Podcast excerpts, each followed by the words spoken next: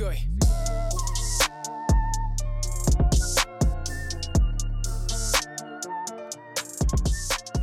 皆さんこんにちは。 Miku Real Japanese のミクです。私の YouTube とか Instagram を見たことがある人、ポッドキャストにも来てくれてありがとう。 Miku Real Japanese のことをまだ知らない人、はじめまして、ミクです。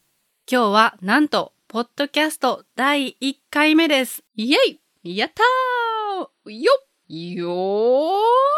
ぽんはい、ちょっとテンションが上がりました。ずっとポッドキャストをしたかったので、始められて本当に嬉しいし、ワクワクしています。こんなにいろんなことに挑戦できるのは皆さんのおかげだと思っています。本当にいつも応援してくれてありがとう。私の YouTube を見てくれてる人は、私がどうしてこのポッドキャストを始めたか知ってると思うんですけど、知らない人のために簡単に始めた理由を説明します。私は YouTube で基本的に英語で日本語の文法や日本語の表現を教えてるんですけど、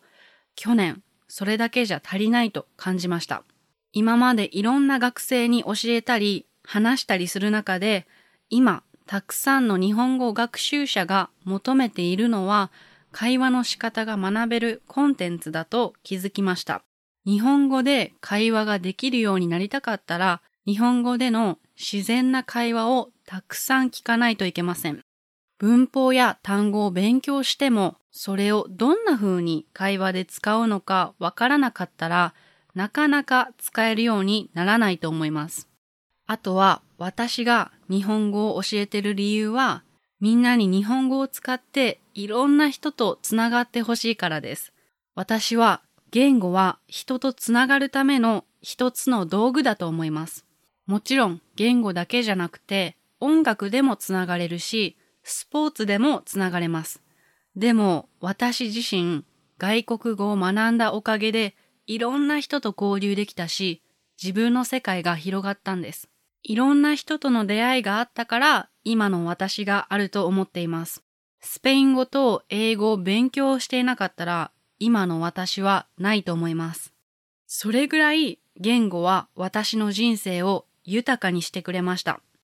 日本語学習者が日本語を使って出会った人といろんなことについて話せるようになったらきっと楽しいだろうな。それに日本と世界はもっとつながるだろうなと思ったのがミクリアルジャパニーズを始めたきっかけでした。このリアルジャパニーズは日本人が実際に自分を表現するときに使う日本語のことです。教科書で学ぶ日本語が fake Japanese だと言ってるわけじゃないです。教科書で学ぶ文法を日本人がどんな風に使うのか、それをミクリアルジャパニーズで教えたいと思って今まで YouTube で日本語を教えてきました。でも私は YouTube ではまだまだそれができていないと思います。まだまだ力不足だなぁと感じています。だからこれからこのポッドキャストでいろんな日本人といろんなトピックについて話そうと思っています。私がいろんな人といろんなトピックについて話せばみんなが学べる表現も単語も増えるはずです。あと私は人と話すのが好きなのでみんなのためだけじゃなくて自分のためでもあります。会話だけじゃなくて日本の文化についても皆さんとシェアできれば嬉しいです。あとは日本語のことわざの深い意味などについても皆さんとシェアできればいいなと思っています。あとこのエピソードで言っておきたいのは私たち日本人が話す日本語も完璧じゃないということです。日本人でも日本語を間違えるし変な日本語を話すことも時々あります。でも私は個人的に言語を学ぶ目的は完璧に話せるようになることでも頭がいい人みたいに話すことでもないと思います。言語を学ぶ目的は人とコミュニケーションをとったり意見を交換したりできるようになることだと思います。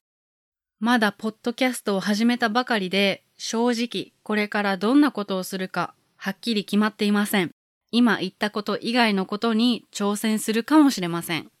でも私がミクリアルジャパニーズを通してしたいことは人と人をつなげることと私自身が人とつながることです。それは変わりません。まだまだ知識不足で、ポッドキャストのことも何もわかってないので、最初から完璧にできないと思いますが、少しずつ改善しながら皆さんにいいコンテンツを届けられるように精一杯頑張ります。これからもミクリアルジャパニーズを応援していただけると嬉しいです。このエピソードも含めて4つエピソードをアップロードしたので、聞いてみて時間があったら iTune のレビューを書いていただけると本当に嬉しいです。じゃあ、第1回目のエピソードを聞いてくれて本当にありがとう。ああ、やっと始められて本当に嬉しいです。感謝しています。じゃあ、これからも一緒に日本語の勉強を頑張りましょう。はい、皆さん今日のエピソードはどうでしたか？良かったと思った人は登録するのを忘れないでくださいね。Don't forget to subscribe. あと iTune にレビューを書いていただけると嬉しいです。Also, I'll be so happy if you could write a review on iTunes. じゃあ次のエピソードで会いましょう。聞いてくれてありがとう。またね